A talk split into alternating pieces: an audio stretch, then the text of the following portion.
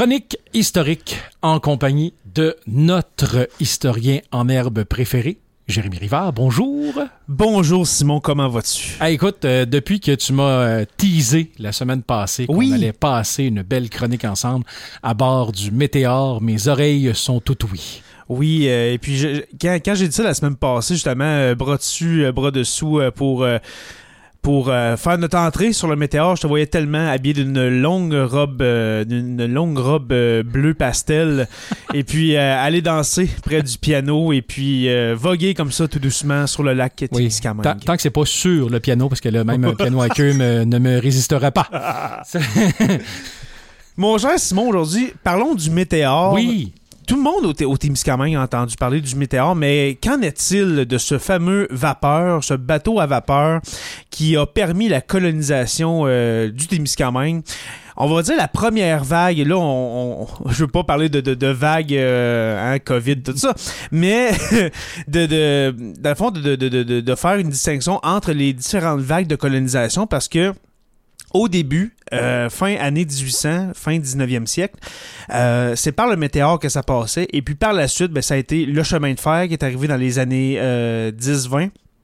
Et puis, par après, les routes qu'on a bâties pour venir jusqu'ici au Témiscamingue. Mais avant, le moyen de transport, c'était par bateau et par le Météore. Exactement. Et puis, pour faire un lien avec une des dernières chroniques que j'ai faites sur le Château-Cox, tu te rappelles que je parlais que les Browns de l'époque et qui avaient le Château-Cox devaient partir de Montréal, prendre le bateau, se rendre jusqu'à Mattawan, de Mattawan, prendre un autre bateau, etc. Fait que c'est vraiment la navigation. C'est par la navigation que ça se passe. Début année 1880, Ville-Marie n'est pas encore fondée. Mm-hmm. Okay?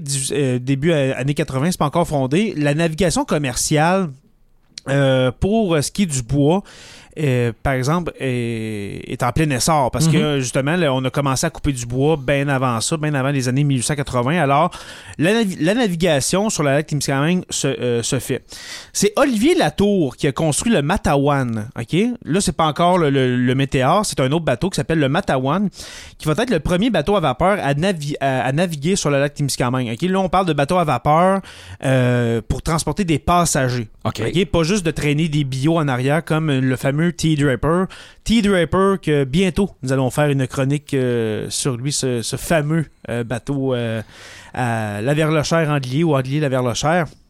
Alors, c'est le 4 juin 1882 que ce premier mouillage se produit, alors avec des passagers.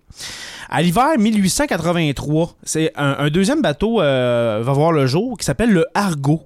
Okay. Le Argo, propriété de Joseph Miron, qui est aussi un marchand de bois. Alors, on voit que ça se passe avec les grosses poches de l'époque, de l'époque qui sont les marchands de bois.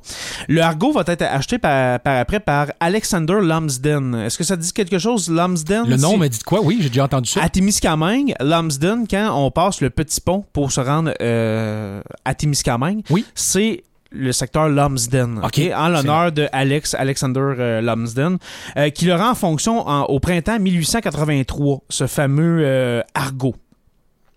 Et puis le Argo va servir pour le transport de billes de bois, bien sûr, mais aussi de passagers. D'accord? Il va être amarré au Lonceau. Lonceau, est-ce que ça te dit quelque chose? Non plus. C'est l'ancien nom de Témiscamingue, la ville de Témiscamingue. Okay. Avant que ça soit fondé, la ville de Témiscamingue, on appelait ça le Lonceau. Okay. Alors, pour les passagers qui viennent du sud du Québec, ils vont partir de Mattawa pour aller au Lonceau, qui plus tard va devenir Témiscamingue, à peu près une trentaine d'années plus tard. Et puis, il accueille des gens arrivés de Mattawa pour les amener dans le nord de la colonie. Quand on dit le nord de la colonie, c'est ici, autour du lac Témiscamingue, pas de la rivière des Outaouais, mais vraiment du lac Témiscamingue. Alors, Ville-Marie, Fabre, Saint-Bruno-de-Gué, qui va être fondé bientôt, Notre-Dame-du-Nord, mais aussi du côté ontarien avec Haileybury et puis New Lescard. Et puis, c'est en 1887 que la Société de colonisation du lac Témiscamingue, OK? Ça, c'est vraiment l'organe, si on veut, qui s'occupe vraiment d'organiser la colonisation. C'est en 1887 qu'elle va rendre disponible un nouveau bateau d'une longueur de 107 pieds de longueur. Alors, on parle de plus de 30 mètres de longueur. C'est quand même un bon morceau. Okay? C'est impressionnant. Exactement. Qui va servir uniquement au transport de passagers et de marchandises. Et puis, on parle même de bétail.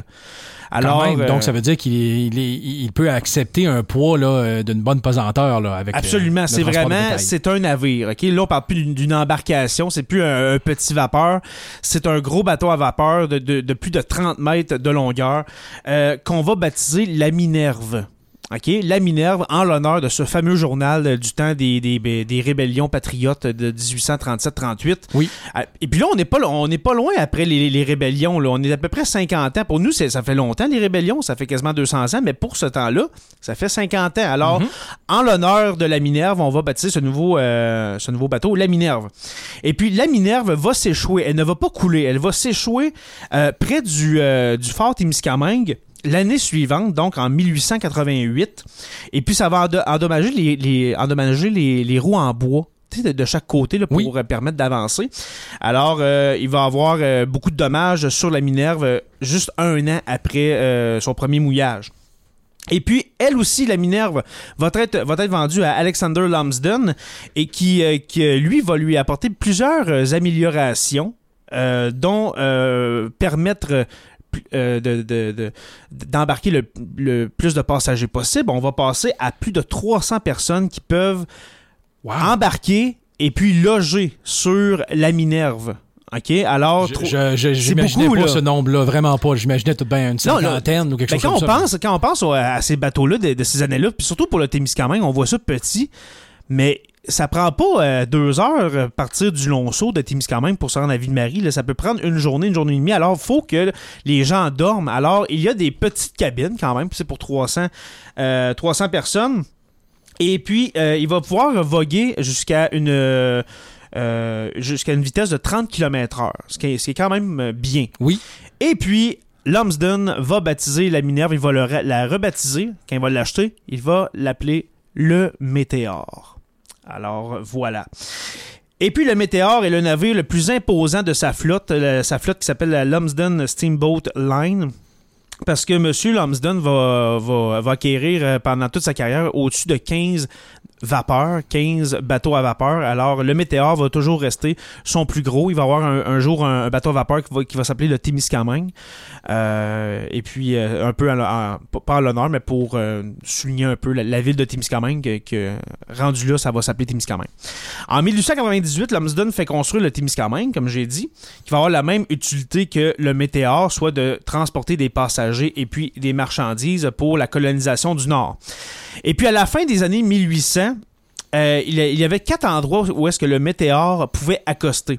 Il y avait Fabre, le quai de Fabre, Ville-Marie, à l'actuelle marina, Notre-Dame-du-Nord et puis Haileybury. Alors, il y avait quand même plusieurs ports d'attache là, où est-ce qu'on pouvait débarquer des gens. Et puis, il a été en fonction le Météore pendant 40 ans. Quand même. Plus de 40 ans. Soit de 1883, du temps qu'il s'appelait la Minerve, jusqu'au début des années 20. Alors, 40 ans bien comptés. Et puis, Lumsden a été le propriétaire du Météore jusqu'en 1904, où la Témiscamingue Navigation Company va l'acquérir pour ensuite la vendre à la compagnie de navigation de Ville-Marie. Il y a eu une petite compagnie de navigation ici. Et puis, comme j'ai dit tout à l'heure, c'est avec l'avènement du chemin de fer et puis la construction des routes qu'un jour, ces grands bateaux à vapeur ne serviront plus à rien.